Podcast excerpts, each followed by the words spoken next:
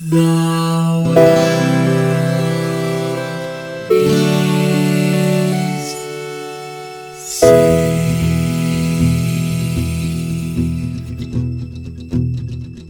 The living room's dark, save for light being cast from the big TV screen and the imminent sunrise that's teasing the one starry sky with whispers of morning. Hello, George. Hello, Mr. Lyons. How are you today, sir? Uh, other than the surprising bout of near death I was suffering from just as recently as yesterday, I'm I'm otherwise pretty good. But you, How about you? Uh, pretty, pretty, pretty good. You know, I, I am not near death, um, which I, I mean, always. we're, we're all approaching death. Yeah, I mean, as T goes to infinity, death comes for us all. But what do we say to the god of death? Is it? Oh crap! Is it not today? It's not today. Yes. But uh, I knew I knew the reference you were making, but I was like, oh man, if I screw this up, I'm gonna have to give up like a nerd point.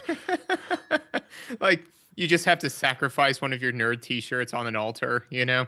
Yeah, That- yeah. I, I got I got to take a take like my Sunrise Robot shirt upstairs and like slash a big hole through the middle. While, while, while crying and like playing some sappy song in the background. so, So we played Excite Bike this time. yes, we did. and I think so. You you suggested this game, and it was one of those games that like I'd had deep in the recesses of my mind of like we should eventually play this game, and then I somehow forgot about it completely. And Nice. Th- this is what happens when you don't write things down, right? Like we have a list of games we might play, and somehow that one didn't make it on there. And then when you said it, I was like, yes, I totally want to play Excite Bike.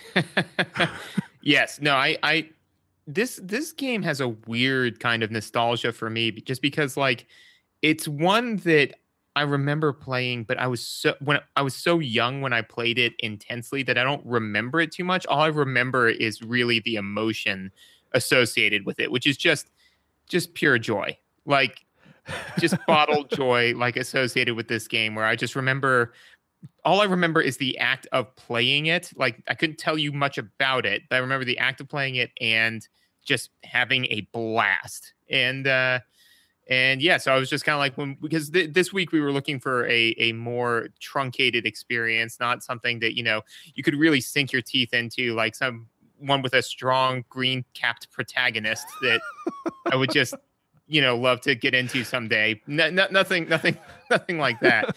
So, uh, so uh, when when we were just kind of kicking it around, I was like, "What about Excite Bike?" I think that's kind of a a Dr. Mario esque type of experience, and uh, I, I don't feel I certainly don't feel disappointed on that front.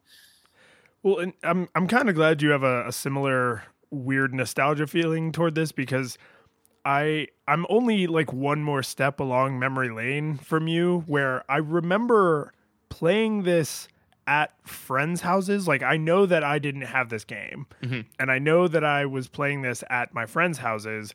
But I cannot, for the life of me, remember who that person was and and worse it, because i know i played this when i was like definitely under 10 right like i was i was playing this game you know sitting cross-legged like in a neighbor's house and the more i try to think about it like the fuzzier it gets where like i'm now just picturing the bedrooms of like every friend who lived within like a five mile radius of my house because i'm like well they had a nintendo oh but they had a nintendo too ooh they had a Nintendo at their mom's house, and I think their mom's house was the one that was closer to me. So maybe I was there. Like I just can't, I cannot remember who I played this game with, but I know it was one person. It wasn't like I didn't troll about town, like just playing Excite Bike with anybody who'd hand me a controller. Just, But just, I, I just can't remember who it was. just sitting there, you know, like waiting for a passerby to come by. You'd be like, "Hey, man, you want you want to play some Excite Bike?"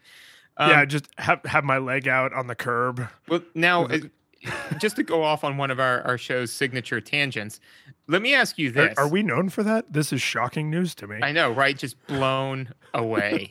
um, let me ask you this: in in your struggle to remember exactly where you were playing it, do you now have semi-concrete, if not concrete, memories of playing it at all of those different places?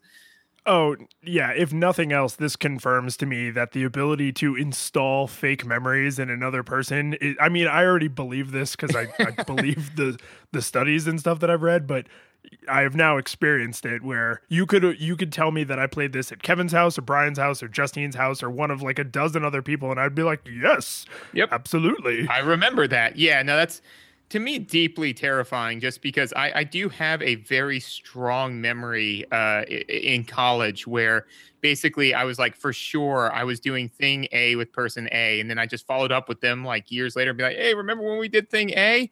And they were like, no, man, I didn't do that. You did that with person B. And then all of a sudden, like the memory floodgates opened and like I it, all came crashing back and like each memory like you just saw a supercut of me remembering like all of the events with the other person and then I was just kind of, but now I still have a crystal clear memory of both events just with different people so uh yeah no hu- human memory is terrifying that's why we have to rely on facts and figures and uh and that's the way I want to start the Excite Bike.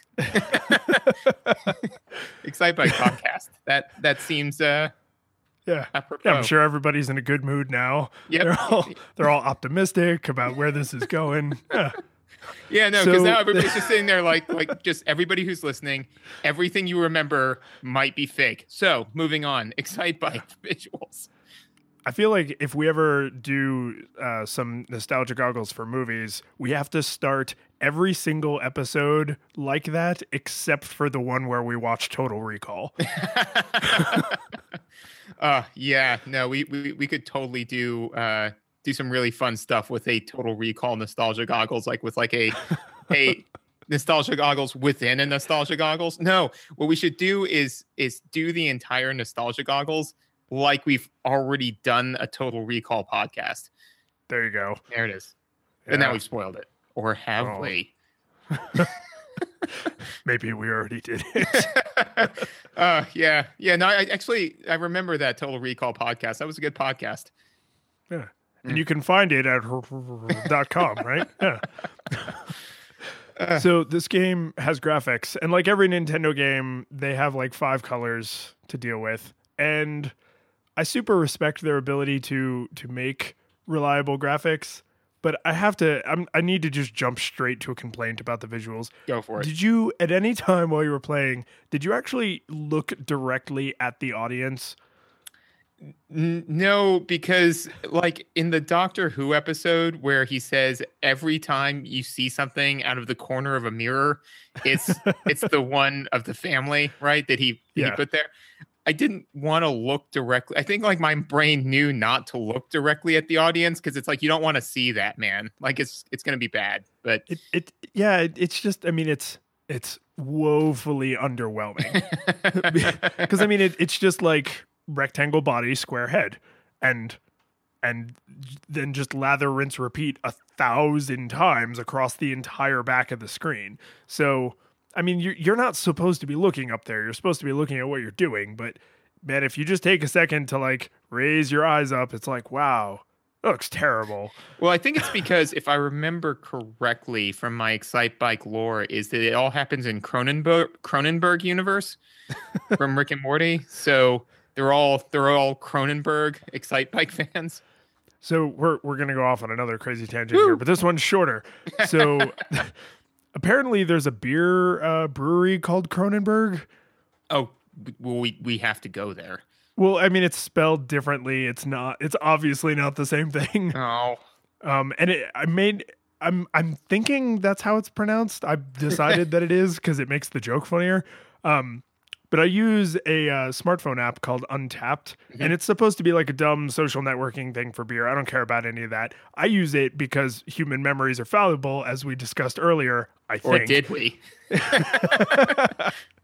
Um, so I just use it to like log, like, oh, here's a beer, here's about how I felt about it. So if I am ever struggling to order something, I can look at things that I've ordered before. Well, this one was from like Cronenberg Brewery, and when you log it, you can put in a uh, like a little comment or quote about it because it's supposed to be like a social network. And and I I don't know if anyone follows me on there. I don't think so, but I put as my comment for that beer. Uh, wow, Morty, I really Cronenberged up this beer, didn't I? yes, that that that is that is fantastic, and that's um yeah we we, we should check that place out because I would just love to be like oh yeah no, I went to Cronenberg Brewery and then I'm- just I'm fairly confident it's either in Canada or Germany. Well, I mean, I mean, we could still we it's, could it's, still no, it's, it's too bad we didn't do that when we went to Germany. Wait, we went to Germany, right? yeah, I have photographs. I think. Yeah, sure. Or did we?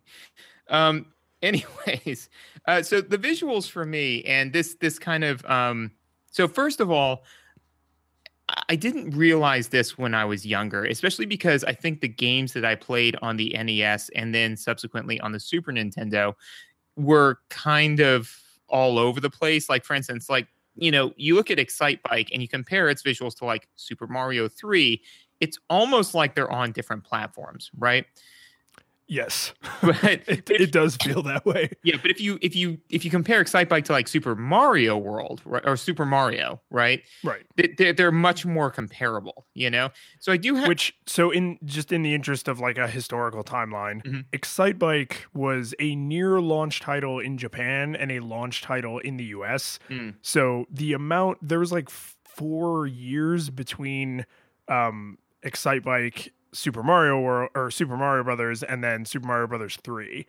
And and you typically see that kind of evolution on a platform where like Right. oh the original PlayStation games aren't nearly as good as the ones near the end of the system's life cycle, but I mean when you look at like Excite Bike next to Super Mario Brothers 3, it's like wait, these were really still on the same console. Exactly. Yeah. And so then immediately, you know, I'd want to be like, well, I know the console can do better. But yeah, like you said, like there is that evolution as time goes. So, you know, I, I so I find myself when we're playing NES games, they have to like forcibly remind myself, like, no, remember, this is Nintendo.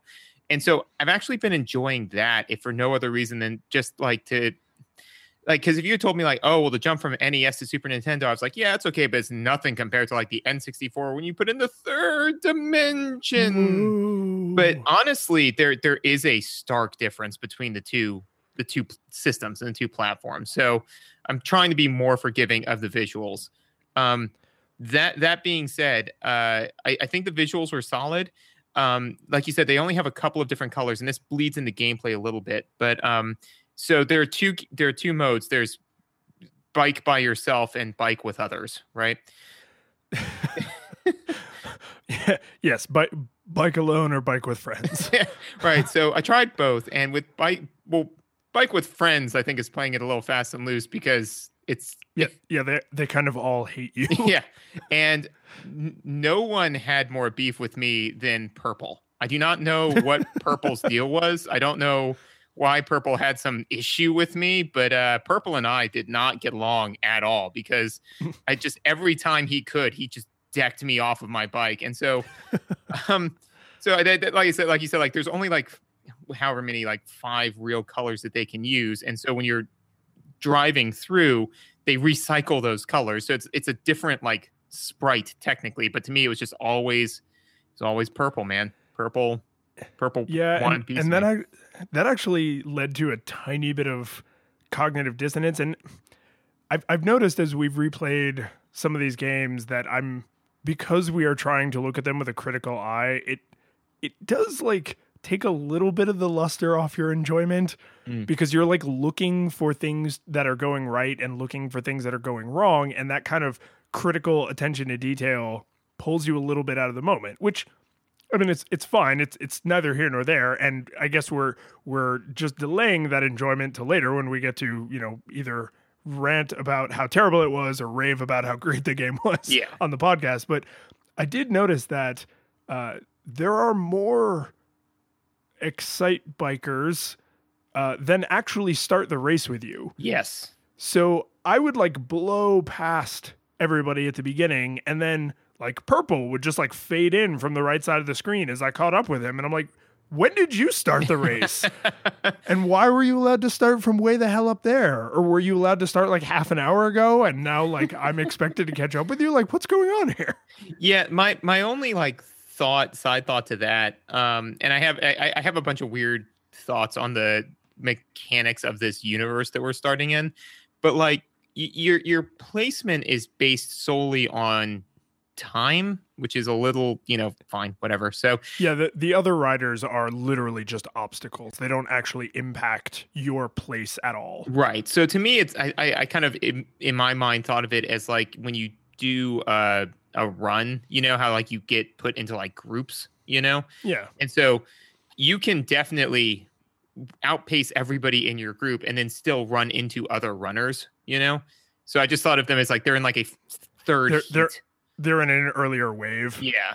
that, that was and and I couldn't have told you that until you mentioned that. And I was like, why didn't that bother me? I was like, oh right, because like my brain just said, you know, oh they were they've been going and now they're just they're just my problem that I have to deal with. But uh I, I don't know much about motocross. I'm fairly confident it doesn't work like that, but but I feel like I remember somebody telling me one time that that's how it works, well, yeah, I mean, I, I I'm sure you could find a transcript of that conversation somewhere. or at least a recording. Oh, absolutely. Um, so, uh, so yeah, I mean, and also too in motocross, I don't think that you're regularly supposed to be like punching people off of their bikes or like checking them. To, I mean, maybe I don't know. I don't know much about motocross, but that, I don't know. Like it seemed a little, a little bit more like, oh, what, what is that? Um, the the skating when you Oh oh crap! Was that uh, Road Rash?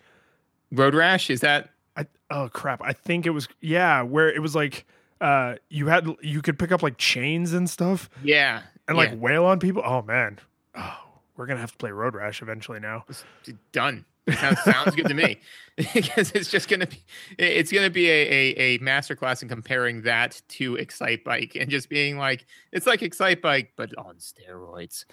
Um, one Think Excitebike, but the violence is built in. so so we we we do try to keep each podcast as standalone. So I won't I won't harp on this too long. But one thing that I was super excited about was I was always very clear on which plane I was in. And after some yes. other games that we've played, that's become a lot more important to me. So so that was nice. I, I did think that like they did a good job with the visuals in the sense that like when I would hit down, like there was a very distinct animation of me like going down and then me shifting down, and that was clearly in you know row three and whatever And, obst- and you cannot screw that up. Right. You can't screw it up. And whatever obstacles are in that row are clearly defined in that row. You know, like there's not there was no point where I was like, oh, wait, is this in, you know, row three or row four? It's like I always knew exactly what obstacles I was going to be dealing with and where I was. So I was never struggling with that. Sometimes I'd screw it up anyways, but then it felt like my fault, you know? Yeah, and and that's true for um, your movement as well. Because when you hit down, if you tap down or if you hold down, you will move in increments of whole rows. Right. So if you hold down long enough to travel one row, you will move exactly one row. If you tap down, you will move exactly one row. So it, you know, and and likewise for up, obviously. But it's it's nice to see that kind of clarity in a game like this because they could have easily made obstacles that span multiple rows. They could have made obstacles that were like kind of bled over like oh this one the graphic only looks like it covers one row but it's really that row and kind of the one next to it and Yeah. like they, they could have done lazy things like that or annoying design decisions like that but they were like no we're gonna you're always gonna know where you are you're always gonna know exactly what's in front of you and if you move to another row you will pass that thing right And- and and they're they're i think the mud obstacle is the only one that it's obvious that that's a tile by which i mean that is like a pre-drawn tile Mm. because there are places where there's two rows of mud and it's the exact same tile side by side Mhm. but that still reinforces like oh okay so now lanes three and four have mud in them and if i move to lane one or two i won't hit the mud and I may be wrong on this, but is is there ever a situation where it's lane one and two, or is it always one and three or two and four? Here, here's why I think it's see this is the fallibility of human memory because i had such a clear picture of it in my head until you challenged me and now i'm like now it's now it's all shaky. No, here here's why. Here's my data driven observation on why I think it's probably one and three or two and four is because did you go into the design mode at all? Oh yes Yeah, no, you got. I mean, right? Because that that to me was one of the things I remember having the fondest memory of. Um, but when I went in there, I just basically created a course where I was like, put in A obstacle, put in B obstacle, C, D, and just went through the whole thing. If I remember, I don't remember seeing any of the obstacles in that list where Like I remember one of them being mud at one and three, and the next one being mud at two and four, and then that was it for mud obstacles. You know what I'm I think I might be picturing is it's not two muds in the same uh x axis with two in the y axis. It's two, so it's like X X three and X four have mud. So the first time you see mud, I think it's just a one slot, and then later in some of the later tracks they do two slots. Maybe. yeah, maybe. Yeah, I don't know. Yeah. I mean, like, like I said, like it's, but, but yeah, I mean, i- again, in defense of the visuals, is it's always very clear, and I don't know if the the system had the power to do something as as uh, great as gradient gradiented? Yeah sure. As like to have because there there's four slots there's four lanes right? I didn't i don't know if they even had the power to do a non-lane based system where you could just travel almost continuously but i'm really glad that they didn't because again you know it it to me it's like the goal of this is to dodge dodge obstacles go fast dodge, dodge obstacles jump high right? Like that's Yeah. like the core aesthetic. So having something that worked on like a, con- a seemingly continuous right system as opposed to one that's like quantized at one two three and four to me would almost conflict with that aesthetic because then you would always be wondering like oh am i going to clip this? Or and that would just be kind of a pain. So And I think I'm pretty sure they could have done what would have appeared to our eyes as a gradient, even though I mean they're pixels, so there has Right. to literally be a cutoff somewhere. But I think I think they could have done things that would have appeared as a gradient, but for mechanics reasons, which I mean we're really straying into mechanics here, but for mechanics reasons they decided not to, which I'm with you on. Like there's very little um very little benefit to the player to saying, hey, you know this game about dodging obstacles? We've made it harder to tell where the obstacles are. Like, right that's not. Maybe you have like an advanced mode or something, like in a more modern game where it's like now the obstacles are harder to see, or now they're they're invisible and you have to just remember where they are, or something like that. But I mean, a, a game like this in this era, you, you kind of expected it to do what it says on the tin, and it's like if that's where the mud is, and I'm anywhere but right there, I'm not hitting the mud. Right, and then and because there were a couple of times when, and this this strays the mechanics, but we're like I'd wipe out, and I was like, ah, I don't really know why I wiped out there. But then like given enough time, as I started to work through, I'm like, oh, okay, this is this is why, you know. But it was never a situation when I would wipe out like that. It would be like on a jump. You know, there was never a situation where all of a sudden I'm like, why am I moving slowly? It's like, well, because you're moving through grass or through mud or whatever. So I felt the visuals were very clear in that sense. And And and it does do a little spray animation. yeah, Like when you're in the grass, you go through the mud, it does like a little, you know, debris flying up from the back tire, which I was like, oh, that's, that's cute. I like that. Um, another thing on the visuals, and this this kind of deals with mechanics a little bit, but another thing on the visuals that I noticed. So there's two buttons. There's A, which makes you go fast, and B, which makes you go faster. Right. Which I I, I like that. I like that too because it's like why what you don't need a brake in this game. Like nobody's there's no reason to go slower. You know. Yeah. Um. But so when I was playing, um, you know, single player mode, right? Just going through and you know I hit button A and I'm going and I'd hit button B and I didn't really. It makes a different sound, but I couldn't really tell exactly what it did until all of a sudden I hit a jump and just moved off of that jump like I was just just on cocaine, you know? And so I was like, oh, okay, well, I, I'm going faster. And it really became visually, I became aware of it when I went into play B mode or whatever, when, when it's you versus versus friends, I'd say. Um, and, uh, and when you hit B, you just start blowing by people, right? And then we hit A, you normally keep pace, right? Yeah, because because you don't. They're your only frame of reference. Right. The only other frame of reference you have is the the audience, which I wasn't really looking at because Cronenberg's and the little um they're they're a little like I guess whatever holes. Oh, the, or- oh yeah, there's the photographers, I guess. there's the photographers and there's like little poles or something like towards the top of the screen and the bottom. Oh, yeah. Like yeah. So those are your like frames of reference, right? So when you hit B, so when you when when you're hitting A, all of that's p- passing at rate A, right? And when you hit B, all of that continues to pass at rate A. The bikers move slower. So I don't think that you're making the engine go faster. I think that you're slowing down time around you. and and all everybody. So I think it's I think it's a time machine. Um, and uh, I'm pretty sure. I no, in fact, I'm certain that I read somewhere in the past uh, that that would make your crashes far more spectacular. because from the universe's point of view, you're hitting this thing at like an unacceptable speed. yes, yeah, no, like all of a sudden, like because you know you're like, well, this bike can only go 60 miles an hour. It's it's kind of like how when you you approach the speed of light, it's like, look, man, the speed of light can only go this fast. It's like, well, I'm going near the speed of light. So what about the light I'm generating? It would have to go fast, right? No, speed of light doesn't change. nope. Something's got to bend, so it's going to be time. Wait, what? yeah, so time's going to dilate a little bit. It'll be fine. You won't notice it. People around you will. And it's like, no, hang on, wait just make the light go faster. Mm-mm, no, so I like that concept applied in Excite Bike, where it's like, look, man, this bike can only go 60 miles an hour. Well, I need it to go faster. Okay, well, we can't do that. We, we can slow down time. oh well, well, yeah, that that that works too. Well, and th- this speaks to um, slightly more in the realm of reality.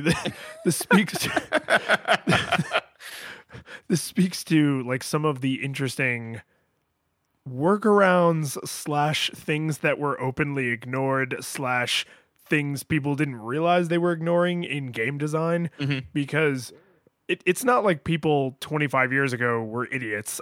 Yeah. There's probably people who worked on this game who were like, oh man, when you go faster, to make the entire rest of the world move faster so that it's like a, a consistent experience and feeling of acceleration that'd be super hard or maybe impossible. Like maybe they didn't at that time have a good way to like make the nintendo communicate that information to you. So we're not going to do that.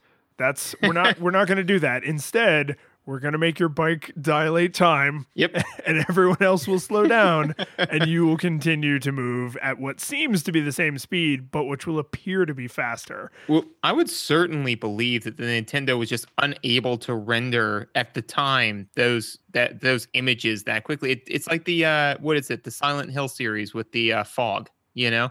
Yes. Like how they, they were just like, and it's like awesome and super creepy, but it's just really hiding the draw distance. Or I just I just recently read that apparently um, when they were making, I think Wing Commander, like basically the the exit prompt. Yeah, the exit prompt. yeah, so basically, like every time it would exit, it would give like this like random error. So it it said like you know error four hundred four, blah blah blah, and so the uh, person just changed the error message to read "Thank you for playing Wing Commander." And it's like that's yeah. brilliant, you know. So it's yeah, yeah, that that one's in like game design legend. and I mean, yeah, the the fog thing in Silent Hill, um, it, it's like usually when in modern gaming, when we think of like you know oh cutting it like oh there's this new mechanic because the technology is there to like do VR to do you know super realistic faces and like you can count their eyelashes and stuff like we forget sometimes that every game leading up to this at the time that game was made, they probably also felt like they were pushing the boundaries of what was possible. Oh, absolutely. So when you when you think about like Excitebike, I mean, I don't have it up in front of me right now, but basically the only part of the screen that isn't constantly being redrawn is the like status bar at the bottom.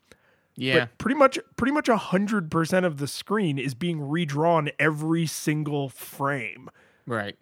So that's yeah, a I mean, lot of that's an intense amount of processing power. Yeah, that's that's a lot of heavy lifting. So yeah, it wouldn't surprise me if they were like, we we are literally making them feel like they're moving as fast as humanly possible all the time, which is which is absolutely the call, right? Because right. you want to feel like you're moving as fast as humanly possible all the time. And so then it's just like, well, how can we make them feel like they're moving faster. It's like, well, we can either make them default move slower so that way they can feel like they're moving faster. It's like, well, that that stinks. It's like, or we can just do this like one visual glitch, which will make them feel like they're moving even faster. And I'm like, that that's a win to me. No, actually, and to speak to a, a mild tangent, to speak to one of the things that you're saying before is I think that one of the things that mo- modern gaming and modern movies both suffer from now is our ability to do anything has kind of made some games and movies lose some of their magic, you know? Um, just simply because, like, for example, um, and this is a, a, movie example comes to mind. So I was talking with a friend of ours recently, and she was saying that, um, you know, she went to go see uh, one of the new apparently aliens the aliens franchise is still making movies which i don't know what that's about but Oh yeah, the the newest one is called Oh my God, they made another Aliens movie. yeah actually i remember seeing that on the uh, poster for sure i remember that Yeah. mhm.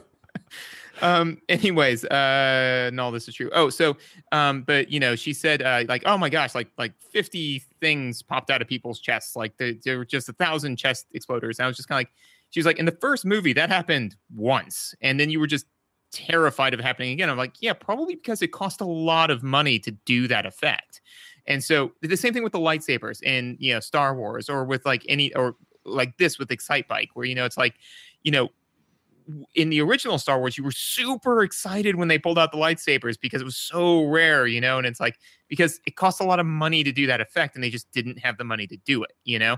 And so in the prequels, when like everybody's got a lightsaber and it's like seizure inducing to watch the movies, it's kind of a bummer. So I think yeah, I mean the probably the most classic example of that is uh, the shark in Jaws. You almost never see the shark in Jaws because it looked ridiculous and because it cost a fortune and because every time they got it near the water it broke. So it yeah, was like exactly. yeah, they were really incentivized to not overshow the monster in Right. that monster movie. And then, you know, flash forward, God, 20 plus years. Uh, do you remember the movie Cloverfield? I thought for sure you were going to go Sharknado, but yes, I also no, um, I, I never saw that, that would have been that would have been the more salient reference, but unfortunately, I have not had time to see that movie yet. Yeah. So in uh, in Cloverfield, I remember when that movie was getting ready to come out. My our, you know friends of ours who were like big into horror movies and monster movies and stuff were like, "Oh my god! Like you're gonna be able to go in and like the big thing is like you're never gonna see the monster. Like nobody knows what the monster looks like." I was like, "Oh, huh, yeah." Because I mean, I'm not a big horror movie guy, so I was like, "Yeah, I guess that would make it scarier." Because like fear of the unknown and blah blah blah. And then either right before the movie was released or right after, uh, somebody leaked or found like a model of what the because I mean they they knew what the monster looked like so that it could interact with the world in a consistent way. right. And then the model got leaked or or whatever, and it, it was shown to the world, and it was like kind of dumb looking and like sort of underwhelming Yeah. and and I'm sure most people were just like, "Oh, now Cloverfield's dumb," and it's like, no, that's the whole point. Right. The whole point is that it was like the unknown that you were afraid of, and now that you know, it is lost. I mean, it's still a giant monster that could step on you, but like now you know what you're dealing with, whereas before you didn't. Well, it's it's exactly the idea of like with Doctor Who, where it's you know you never know what's going to be in your room until you until you find it, and then you realize it couldn't have been anything else. It's like you you're gonna make up the most terrifying thing to you in your brain, and uh, and I think that leads us nicely back into the visuals in Excite Bike, which is that it terrified me to my very core. Right? Yes. Yeah, Yeah. yeah. no. Um.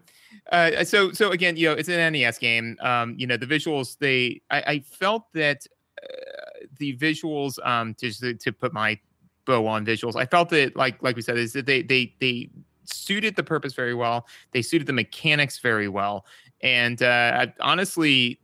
Yes, they were underwhelming compared to like Super Mario World or something like that, you know, or or um or I mean certainly, you know, like The Last of Us. Like I wouldn't compare Excite Bike to like The Last of Us, you know. That that's very generous of you. I know. I mean, hey, I'm an altruist at heart, but um, but that being said, I, I thought that they, uh, I thought, I thought they were good. I thought they served the medium well.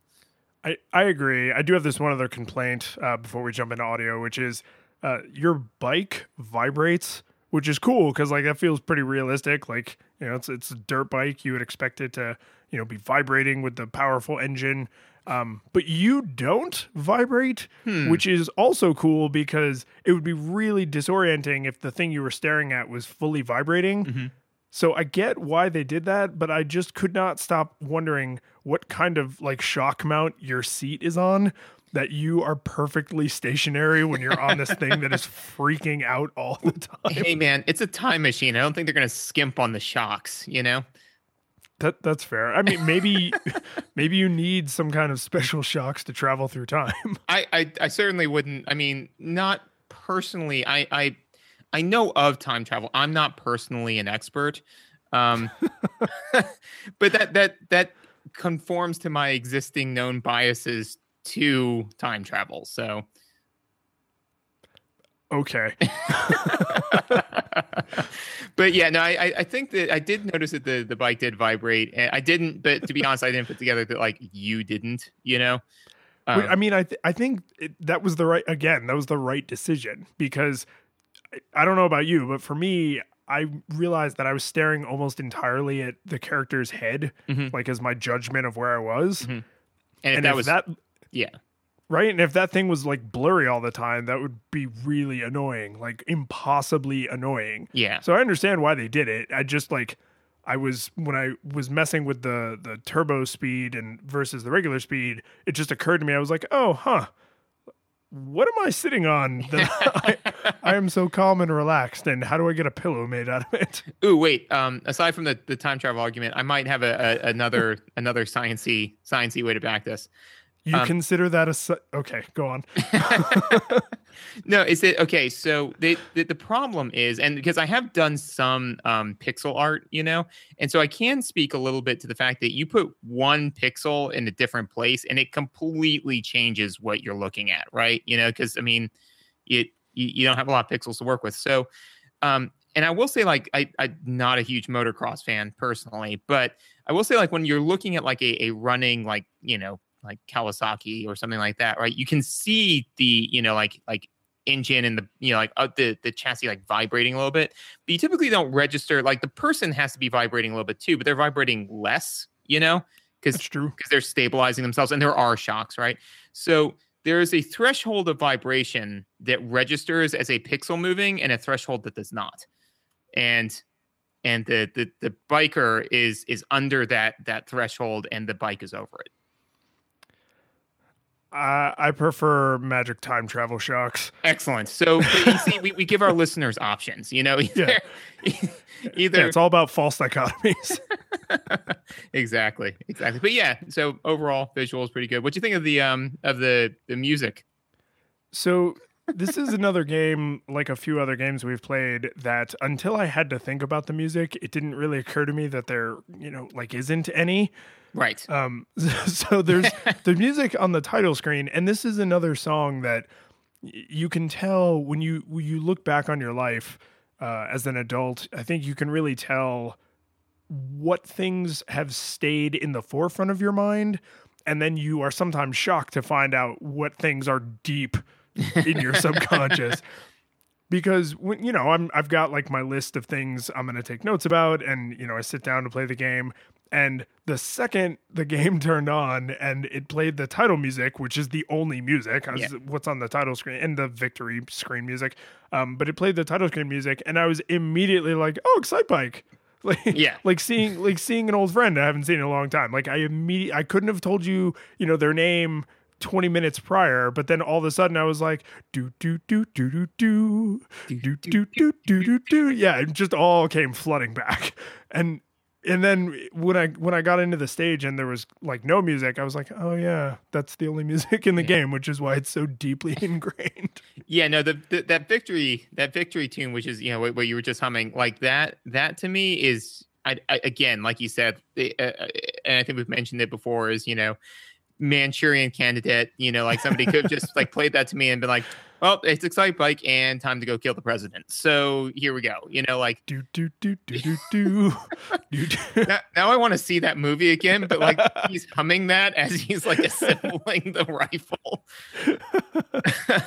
um, yeah, no, but uh, aside from that, no, yeah, there is no music because it just it kind of like almost almost gives you like a false climax because it, it starts it, as the match starts, the race starts, you know, it goes like, you know, done, done. And then it does like that one, two, three, go, no music. And it's just like, uh, oh, right. There's no, there's no music during this bit.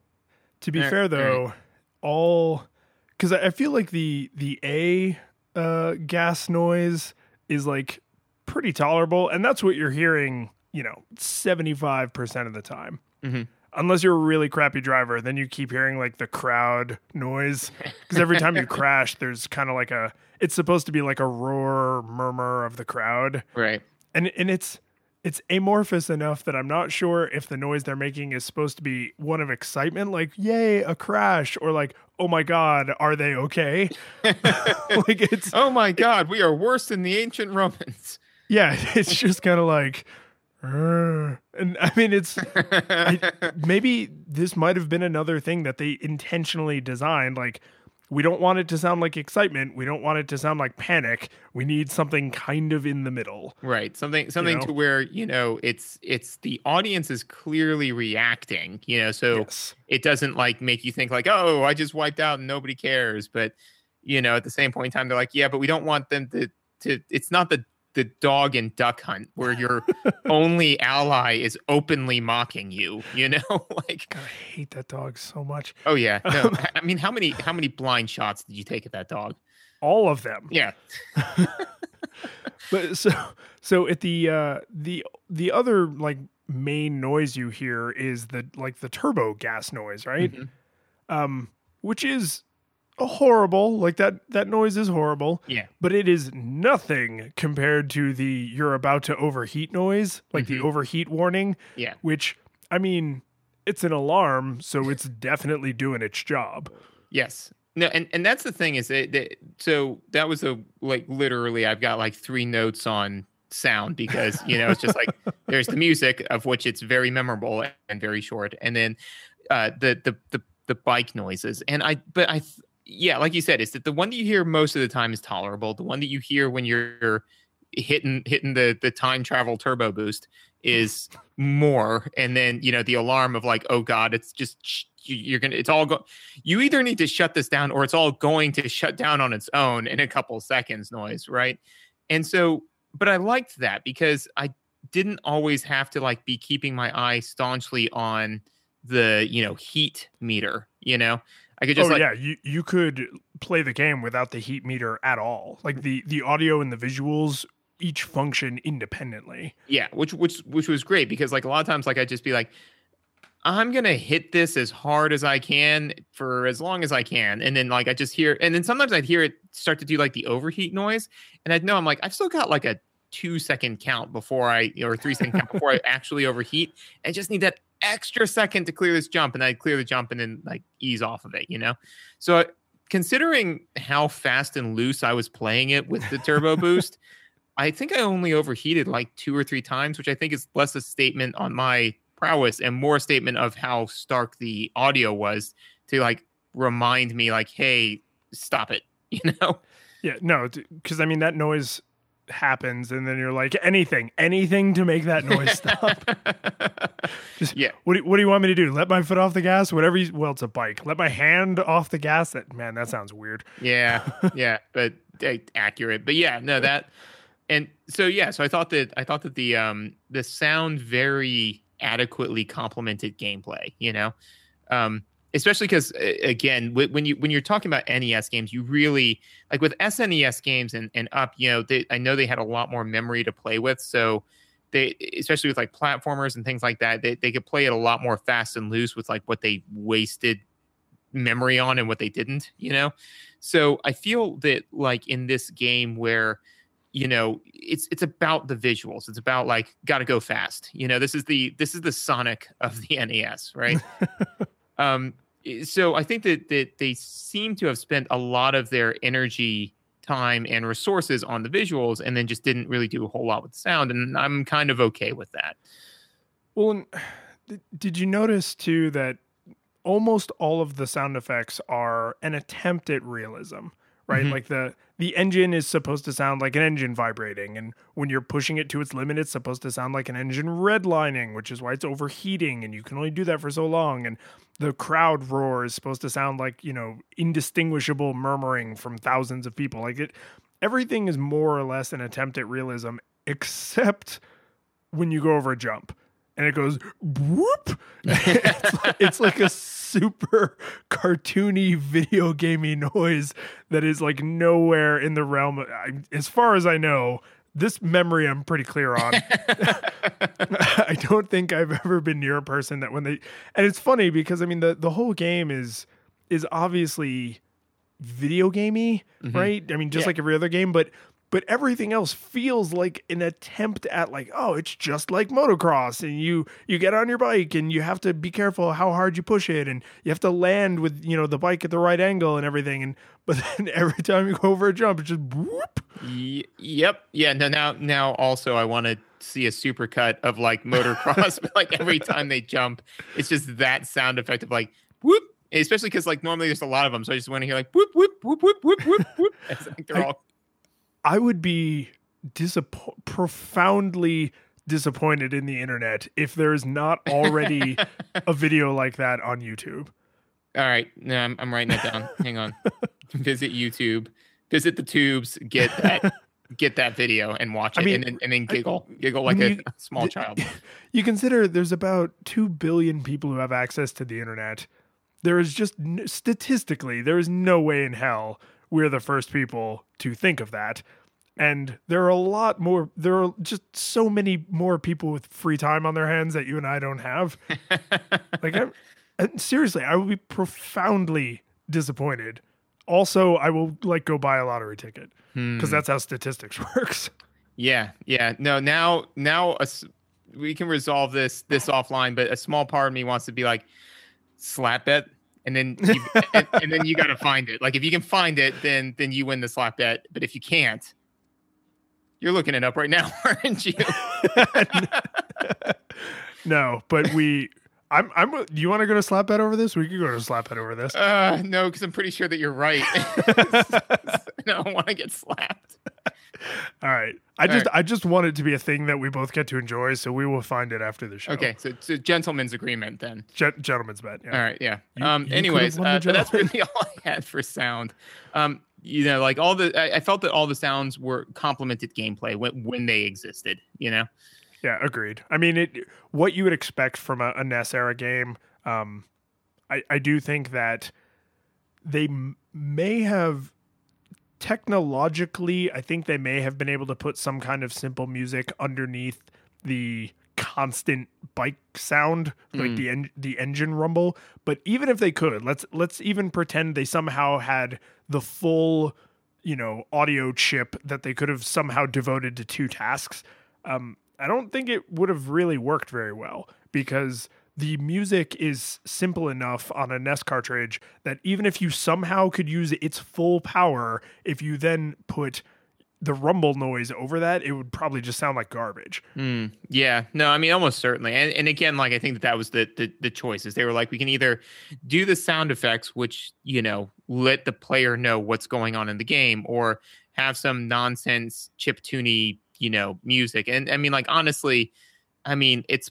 possible that if they had like some good chip tuning music, that like people would still play the Excite Bike chip tunes or whatever, you know. But I don't think it would have. I don't think Excite Bike was ever going to be Mega Man or Mario level like music, you know. So Yeah, it's it's not it, it's not what any of us came here for. no, I, di- I didn't come here for you know like like do do do do do do do do do do do. That was just to get that right back in your Just head. off off off top of your head, Yeah. first first song came to mind. Yep. that, that is for the rest of my life. That is always the first song that comes to my mind.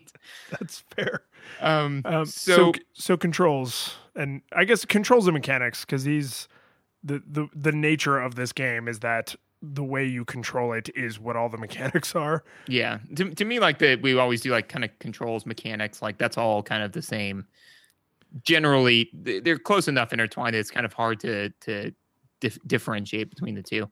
Yeah, Um, I think the the more modern you get, the more these things are divided, and this is unless you go to you know pre-modern consoles, you don't get a whole lot earlier generation than Excite Bike. that is true. Um, so yes. I mean, dividing them is pointless. But the the one, no, there were two. Okay, sorry, I'm looking at my notes here. There were two specific mechanics that really irritated me, uh, and I'll call them out because otherwise, I feel like the mechanics are fairly inoffensive. Yeah. But uh, you, if if you are behind, like if you're further behind another driver Mhm. when you interact, yeah. whoever's in the back always takes the fall Yes. it, it does not slow down or cause any grief to the driver who's in front.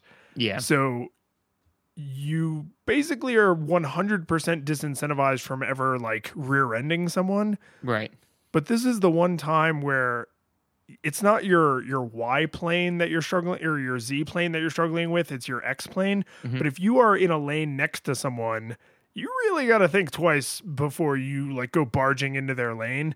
You need to be damn sure you are just slightly ahead of them because otherwise you're going to fall to the ground like an ass and they're going to just drive away, you know, giving you the finger and laughing. Yes. Um, so a couple of things on that. One is um, so I, I agree that that was that was frustrating because there there's really there were a couple of times when somebody would just like jam into my lane and it was like and I was having difficulty processing. I'm like, well, I can either avoid the mud obstacle or completely wipe out. And my brain would be like, avoid the mud obstacle. It's like, obviously. and then it's like, no, wait, that was clearly the wrong decision.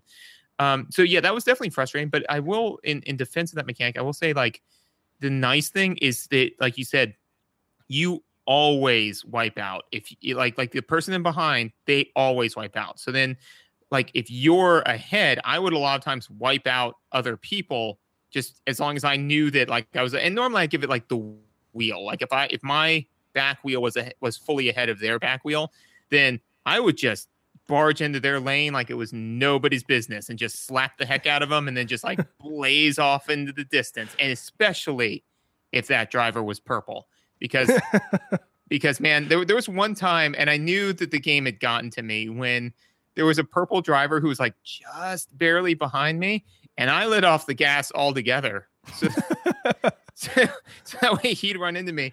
And the funny thing is, like you said at the beginning, your place isn't based on the people that you're racing, it's based solely on your time, right? So I didn't gain anything out of that. I, I actively lost my lost time, which means I hurt myself and to no avail, but oh, I felt better. Is is this like a Hatfield McCoy's thing? Like, like you and the Purple Riders can't even remember who started the feud. I, but like for, for generations of Purple and Red Riders, we've been fighting each other in the streets. but but just like the Doctor Who episode, it's only been 20 minutes, you know? yeah, um, but actually I can say with 100% certainty, my memory says that it was the Purple Riders that started it. So I'm I'm pretty confident in asserting that. Well, and in true uh, justice fashion, since there are no Purple Riders here to defend themselves, I'm going to have to give it to you as being th- the right person in this case. Yeah, be, being right is 100% a function of showing up. yeah, mhm. yeah that, that sounds right um so yeah so um so like yeah that was that was frustrating i will definitely say that because there were there were definitely a couple of times when you know i would just be driving along and somebody be like ooh hey i want in his lane and i'd be like well i couldn't really have anticipated you doing that and especially on the areas where it was a two lane you know where like the top two lanes were dirt Oh, yeah. you know? Because i was just like i have to be in one of these two lanes and i, I can't be in yours because then it will wipe me out. So i'm just in this one and just hoping that you don't wipe me out. So yeah that that that was frustrating. Although I didn't feel, I mean, your negative history with the Purple Riders aside, I didn't feel like the other drivers were overly aggressive. i would agree with that yeah Like there was, there were times where I was like, oh, I was headed for the ramp, and and they also wanted to hit the ramp, and and we collided. But I didn't often feel like that asshole just drove right into me, right? like, like it was it was usually it, it usually I mean the tiny little bit of motocross I've actually seen in reality, most collisions like you can get really hurt. oh god And- yes I mean, and best case scenario, it just makes you perform worse in the race. Like those drivers, those ride drivers, drivers. I keep flipping back and forth. Those those sailors, they don't really, they don't really want to collide because it it helps no one and it potentially hurts everyone. right So it and and the the I mean AI such that it is, but like the the computer controlled characters did not feel like they knew that I was the human and they were trying to make my life harder. Like Right. they all they all acted like they were also trying to win the race, which it is nice because I'm again that's probably partially a limitation of the technology, but I mean they could have made the the other riders act like huge schmucks and just crash into you constantly, but they didn't because that would be slightly less realistic and way less fun. Way less fun. Although I agree with everything that you're saying and it's starting to sound like I had to be the one that started this feud. because if we're saying that the AI is like, yeah, the AI is not that aggressive, like, yeah, no, it's not. It never really came after me. No, it didn't. Wait a minute. And well, so so let let's take this, you know, way way out to the extreme. So so the these riders, they're all like genuine good people. Some of them probably have families, mm-hmm. right? Like Certainly. they just they just this is their their career, it's their passion. Like they just want to get out there and and and run the race and and have a good time and maybe take home a trophy. You, from their point of view, are an immortal demigod with a time machine. Yep. Who just occasionally decides that you don't like the color of someone's shirt. Mm-hmm. Yep. Yep. And push them to have a life-threatening crash. Mm-hmm. And then when you're bored with toying with their lives, turn off their universe. Yes. Yeah. No. then then I I sing the song that ends the world. yeah. Yeah. I'm. I don't know, man. It. I and I might be wrong. It sounds like I might be the villain. Nah. Yeah. Nah. no. Sh- surely. Nah. No. no. No. No. No. No. I'm the hero. Because because everything you described, that's what heroes do. Um on a more on back back to mechanics. Um, so one of the things that I noticed that like so I don't know when this mechanic was birthed. It may be very well this game, but little arrows, chevrons, like chevrons on the floor mean go faster, right? Uh, they mean something. I mean, typically, I I I would say in modern driving games they mean go faster in this one they mean cool your engine down. And that was a huge like realization to me was because i'm yeah. used to modern gaming where it's like you see the chevrons on the ground generally that means go faster and i'd hit the chevrons but then again you know it doesn't your speed doesn't change the background going faster or not right? Right. You know so i was like oh well obviously it's making me go faster until i started playing with like all of the other people's and I was like, "Is this make me going fat, make me be going any faster?" But then all of a sudden, I saw it just cool my engine way down. I was like, oh, "Amazing!" And then, like, if I knew, because there's four, five tracks, five tracks, uh, five, yeah, five. So as I played track one, like more and more and more, I started to memorize where it's like some of the stuff was. And so I just hardline it. Like my engine's like, dude, you gotta cool it back. I'm like, no, no, no, check this out and then like I just like hit that engine cool down, and then it was just all gravy. So so that was a huge realization for me that the chevrons didn't make you go faster; they gave you the ability to go faster longer. So they are the uh, dilithium crystals to your warp drive. Yes, yes. uh, no notes. Great, great, great statement. I, I, I agree one hundred percent. Yay!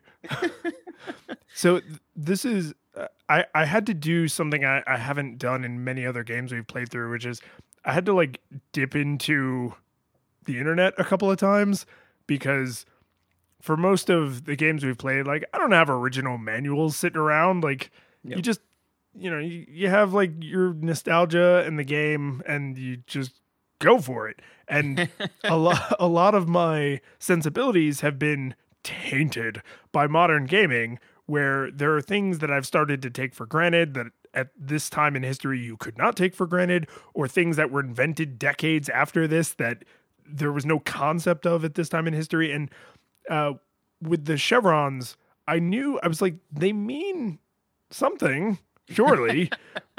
but I, I, I, like I agree with you. I didn't feel like I was going any faster, and I I hadn't really put it together yet.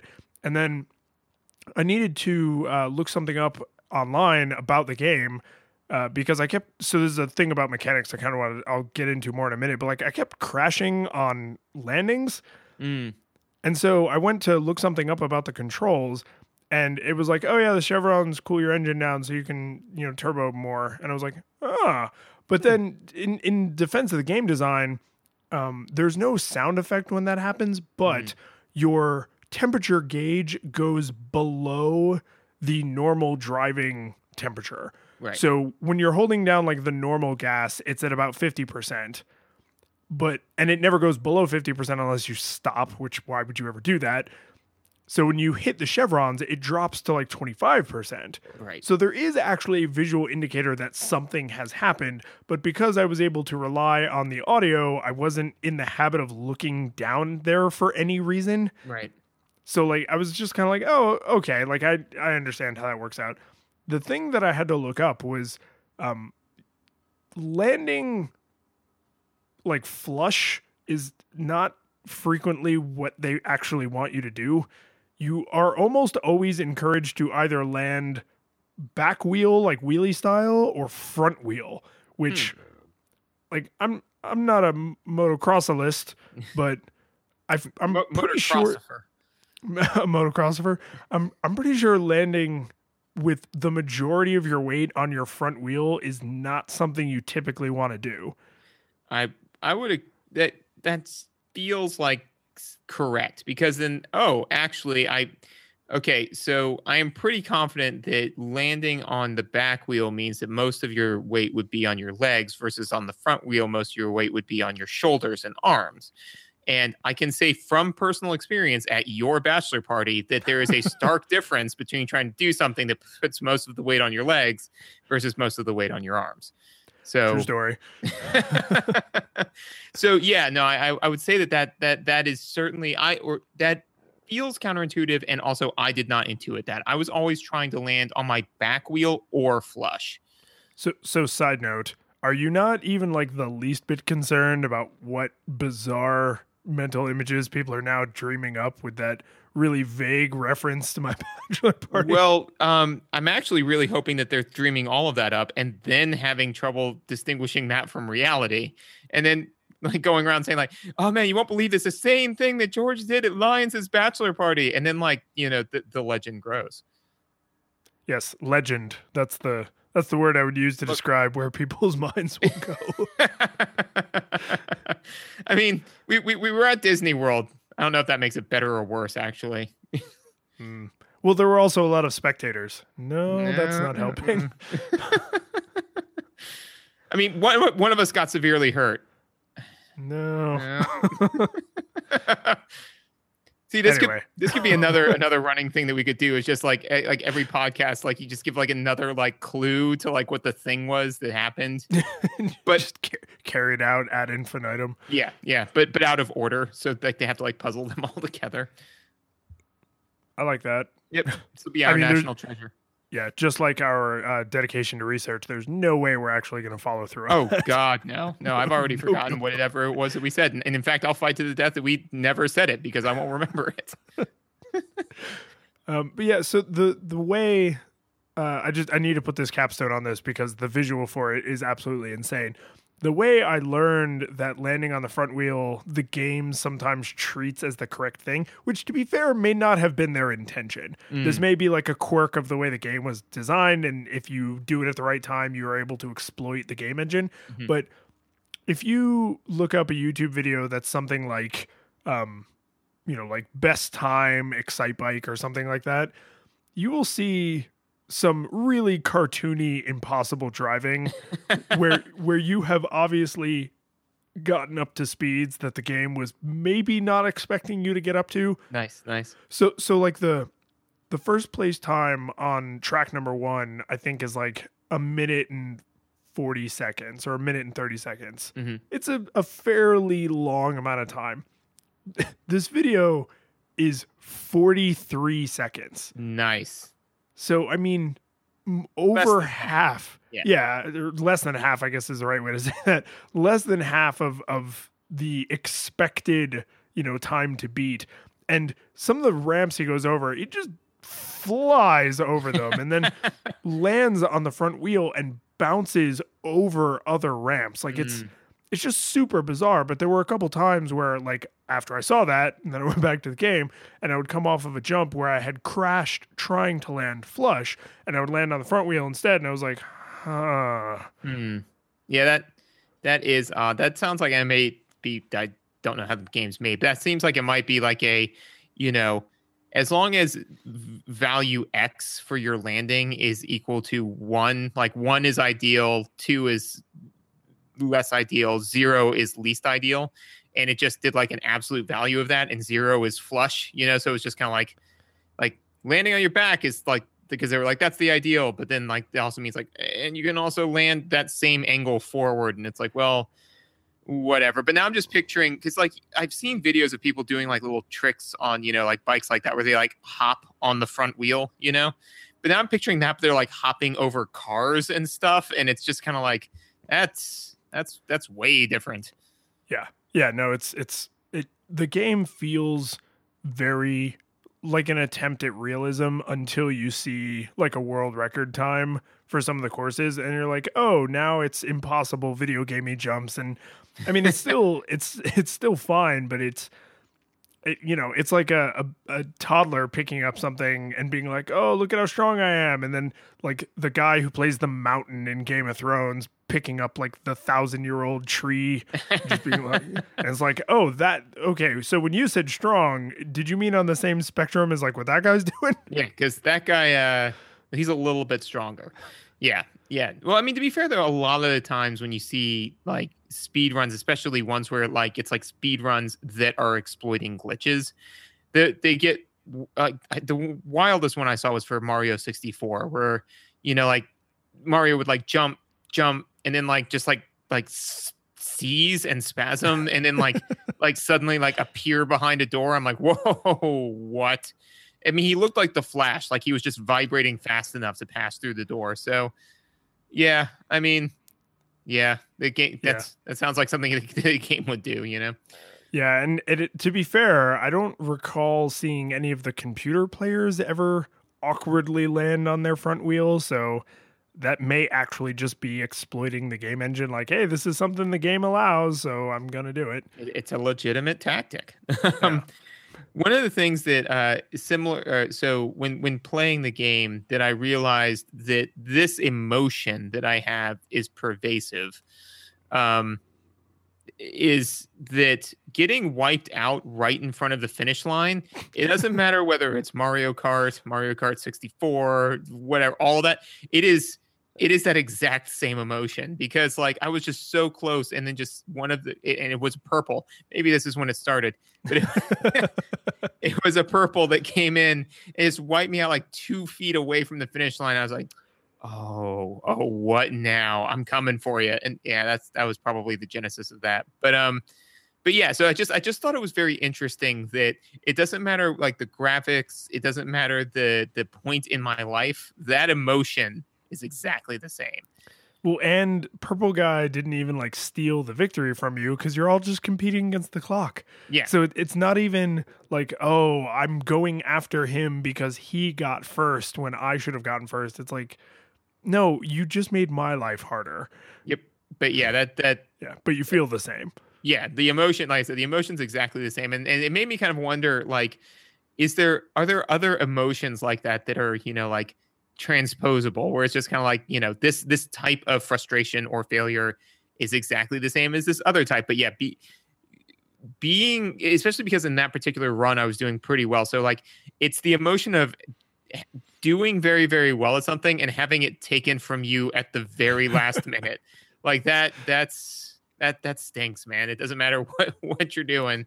That is awful. And this this game it, the nice thing though is it only happened once, unlike with some, especially modern games, where it's just kind of like, oh, well, you have another player who's in eighth place, so we've got to give them the ultra mega superstar, you know, all that kind of rubber band physics. It it only happened the once, but the one time it did happen, I was like, I felt this way before, you know. so I will know if Susan listens to this episode or not because uh, she has very strong feelings about the blue shell I'm sure she because she's she's good at Mario Kart. So She, she is good at Mario Kart, and she actually she comp because you know I, I I have a Switch now, so we were playing Mario Kart together, and that was your first mistake. no, we her, her and I can can play competitively and and not get divorced afterwards. Oh yeah, my wife and I cannot. No, no, no, no, you cannot. Which is why you are still married because Yep. you know that about Yeah, yourself. I, I- we learned that real fast. Um, but we were playing, and she was talking about the blue shell, and I was trying to be all like pseudo game designer, and I was like, well, it's you know they. The whole point with Mario Kart is they were trying to make it like as fair of a race for as many players as possible. So like no matter how far in the back you are, you always feel like there's still a chance that you could catch up and win. And first off, she was having none of that. But, but secondly, she compromised with what I thought was actually quite reasonable, which is the point of a game, and this should be true of basically any game, is to like have a good time playing it.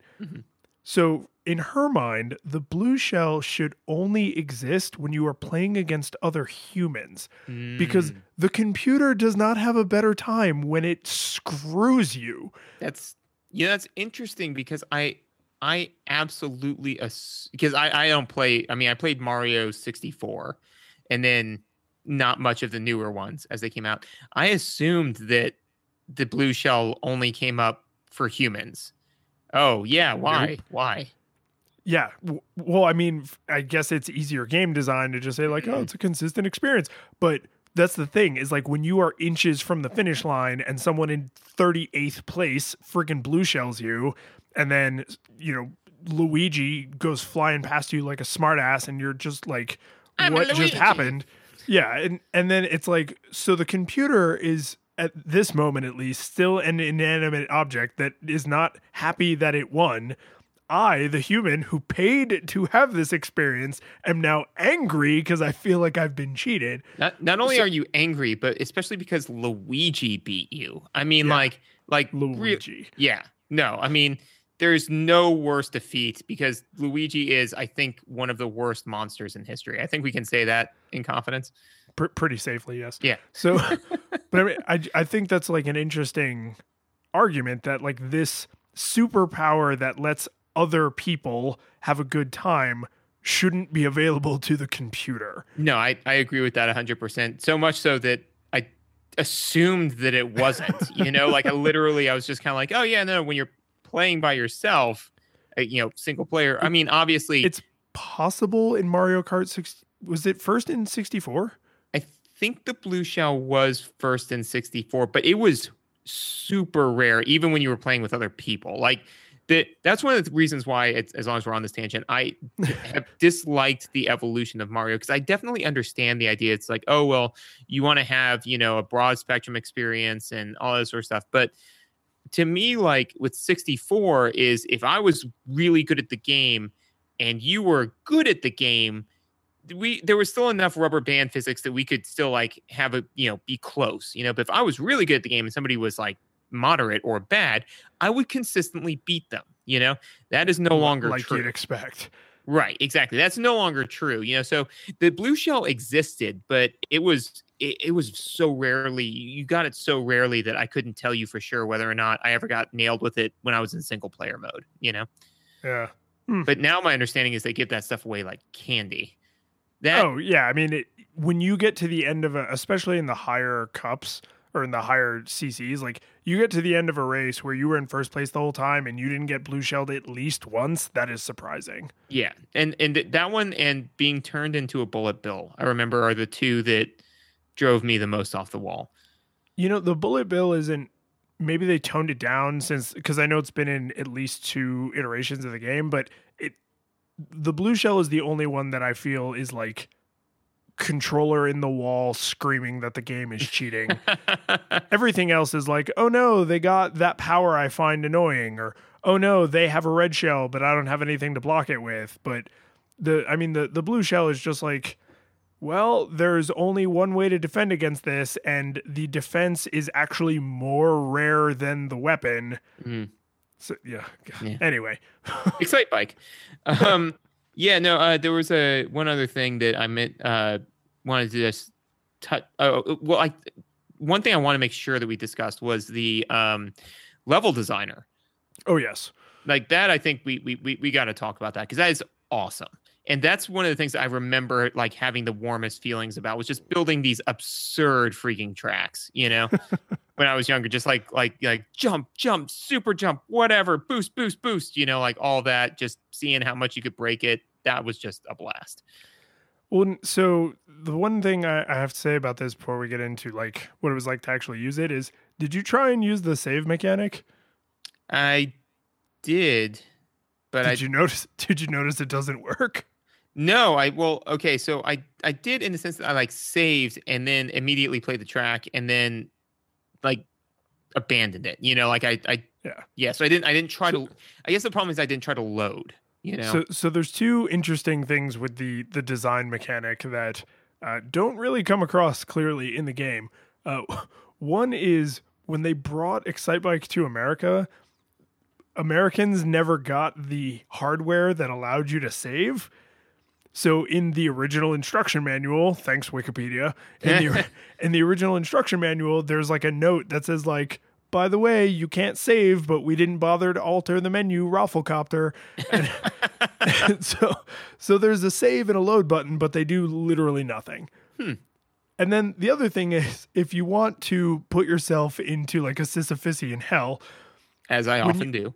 When you open the designer for the first time, like when you you just booted the game up, and then you you, you say you want to play the game before you've actually designed a track, that track has no finish line and thus never ends. and thus never ends. So you are on just a featureless hellscape. And if Ah. you and if you accidentally discover that bug when you've chosen mode A, so there's no, there aren't even other drivers It's just you and the road. Like, just for all eternity. oh, dude, that is that is a a little brother prank just waiting to happen. You know, right and and you can't back out i mean the only way to get out of a race is to hit the reset button yeah, like like to hard like shut down the the universe basically. yeah, no, that is fantastic. No, I mean, I I, I never had any siblings, but I I could just imagine the delight and glee you could get from saying like, how about this? You know what? If you can finish this track in un- it's it's a long track, but if you can finish it in under 15 minutes, I'll blankety blank. But if you can't, then blankety blank, whatever, you know. Like, but yes, it is long. It's like it's long, but if you if you're really focused, then you can get it done, and then just hand it to them, and then just go away. And they're like, I don't know, man. I was racing for like half an hour. I just don't know what it did wrong. There weren't any things. So it's like, and you could even just make it even worse to be because when they're like, I didn't even see any obstacles. It's like you didn't find the obstacles. My God, what did you even try You're- again, man? you You're are not even terrible close. at this game It's like telling somebody that you know. I, I remember. I think it was Penny Arcade did a comic on it where it was like telling somebody that um, the Wii weather app was actually a video game. oh yeah, I think that it just shows Gabe where he's just kind of like, like it's raining in Singapore, and then Tycho's like, "Oh man, that's really bad. You might have to reset." You know? but yeah, no, that that would be delightful to do with uh with with Excite Bike. But uh no, did not did not know that. Did not experience that.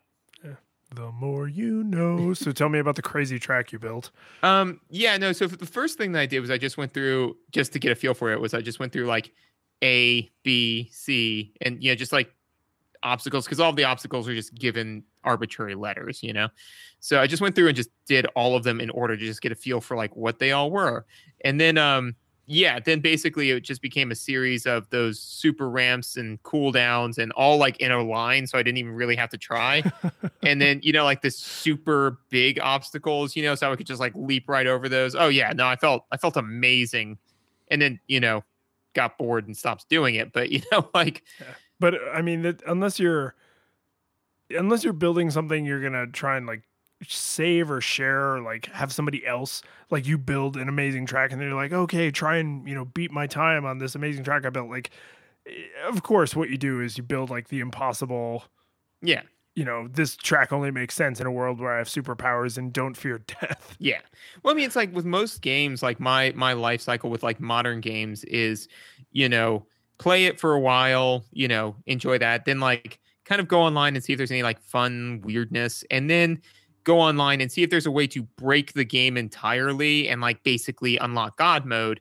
And then you Mhm. play that for a couple of hours, and that immediately gets boring, and then and then you're just done with the game for a while. Yeah. You know, because I mean the and I always feel that that's like when it comes full circle for when you like you start off, you have respect for the designers and like all this amazing thing that they've made, and then like you get really frustrated on some minor glitches, and you really wonder why they don't let you just do this because it'd be super fun, and then like, but then when you break it and become God, you know, you're just kind of like, right, and now this is boring because there is no threat of death or no challenge, and no, I get it. We're we we, we are brothers now again, and then you know, the cycle the cycle Yeah. ends. Well, it- um, if there's any Buddhists listening, I'm about to seriously piss them off. But Sweet. I I really, I feel like gods are a godlike thing as part of the reincarnation wheel, but they can't escape the reincarnation cycle. So, like, even though they're all powerful, only humans can escape the reincarnation cycle by achieving enlightenment. Yes, if I remember correctly, which means I probably don't. As we've established. yeah, yeah. I, I, just to stay on theme because I love how I love how Excite Bike became a theme about memory for some reason. But Yeah, I wonder. I'll bet people think we we pick like weird quirks we're gonna attribute to each game, but we don't. This nonsense happens in real time. yep, it's just it's just the, the general insanity of our lives. But uh no, if I remember correctly, I you, you are correct. That only humans can attain enlightenment and get out of the wheel. But like becoming a god or or, or deific character person thing whatever is and i'm not sure if it's it's actually a god i think it's more like deity-esque you know like a, a yeah, like an angel. Yeah, kinda- yeah they're equivalent of, of an angel um is like for a particularly good life led you know like it, that's the reward is that you get to be an angel for a while you know sure. but it's just not one that necessarily led you to enlightenment you know so you Yeah, get to, I, I mean that that's nice. It's like uh, you don't you don't get to get off the carousel ride, but you get Right. to be God for a while. yeah it, it'd be kind of like you know like if, if you spent your entire life acquiring material possessions and then giving it all away to charities you know because you actually wanted those charities to do good it's like well you did really really good stuff kind of missed the point of like material possessions causing desire and want and and thus you know like you missed the boat on that which is what would have led you to enlightenment but you did a bunch of really good stuff so we don't want to like negate that you know so So God mode enabled. yeah, so be a god for a little while, you know, jump around doing that, and then then jam back over here. We'll put you in a human again, and you can try again. So on the design thingy, Mm-hmm. um, I do I, I will give them ultimate props for having that level of like foresight at this stage in gaming history. Like for Oh, for yeah. them to say we are going to cut out some of our incredibly limited memory to build in like a track editor.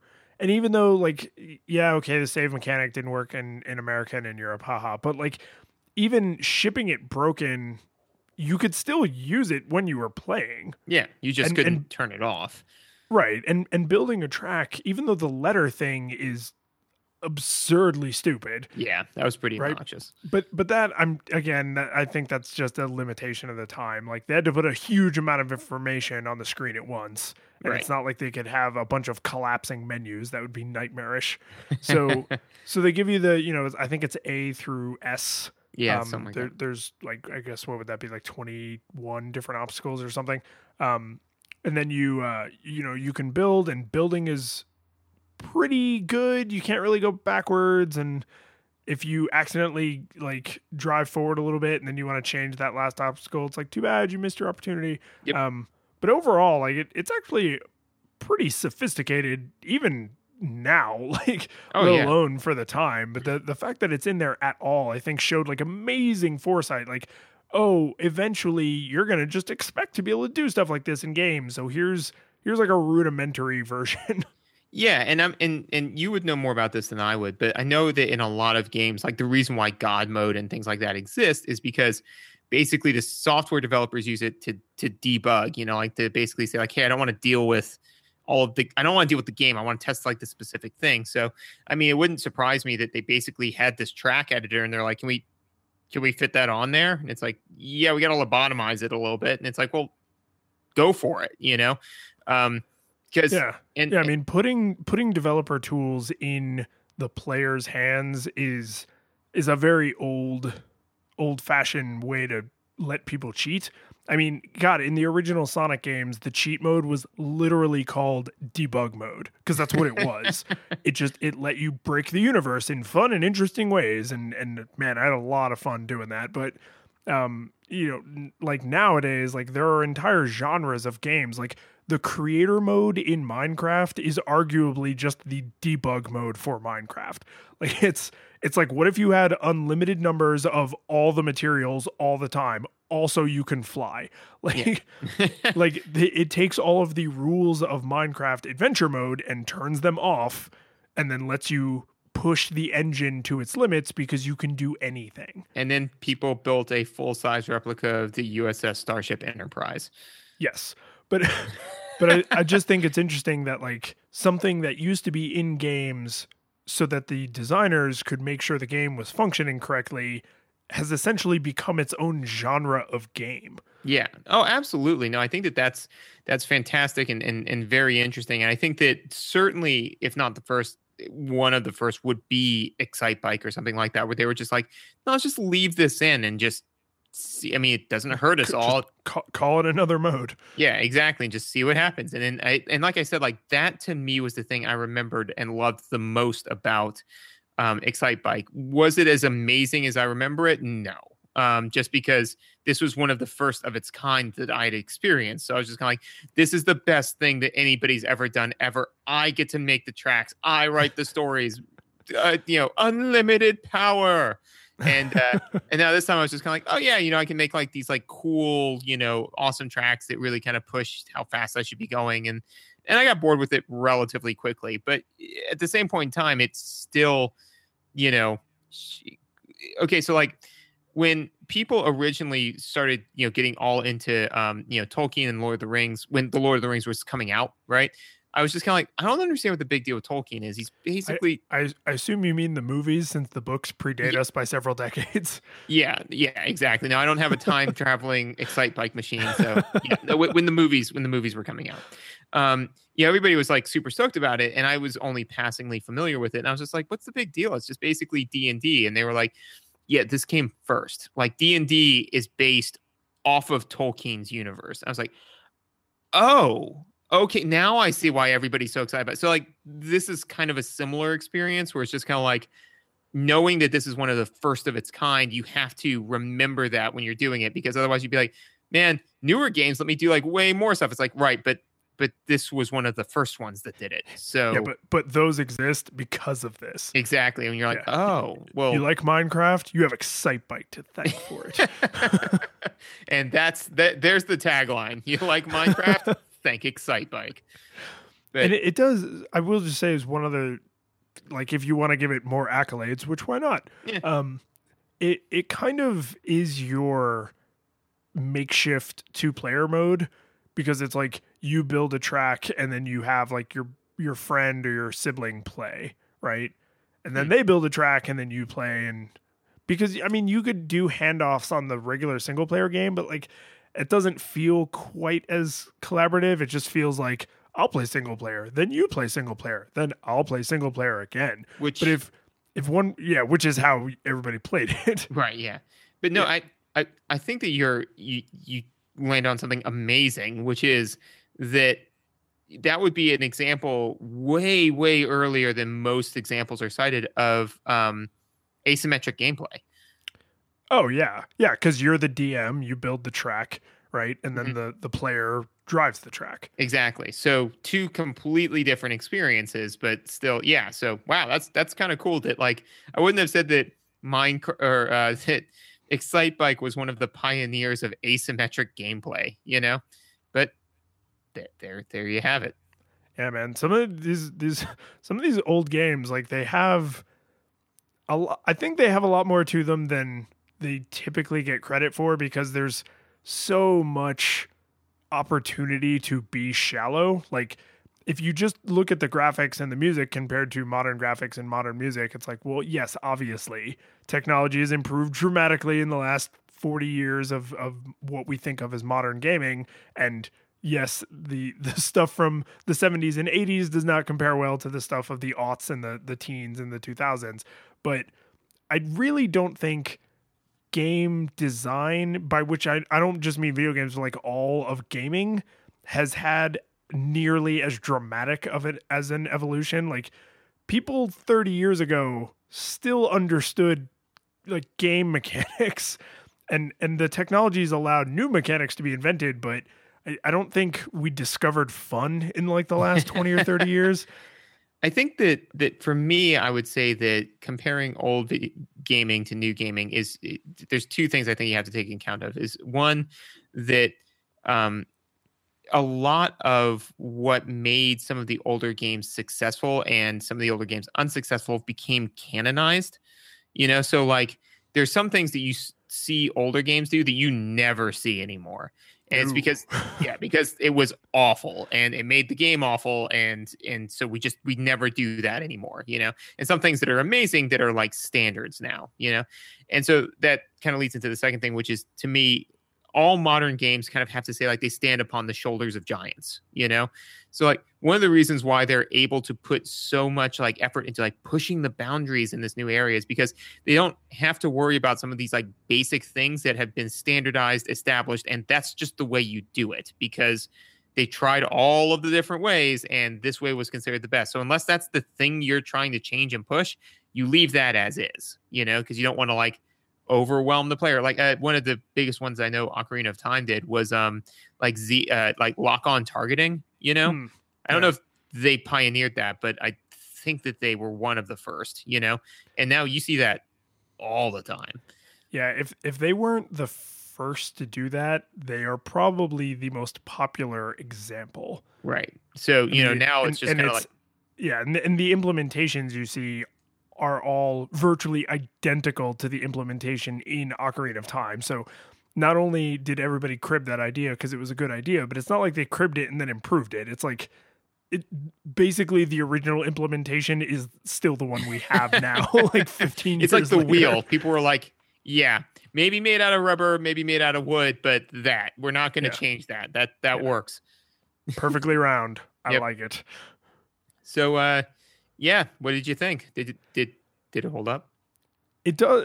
It absolutely holds up. The only like asterisk on does it hold up is I didn't have as clear a memory about how short it is. I would agree with that. Yes. So it was kind of like when I was done playing, I was like, "Oh, there's uh, okay. I I guess I'm I'm done now.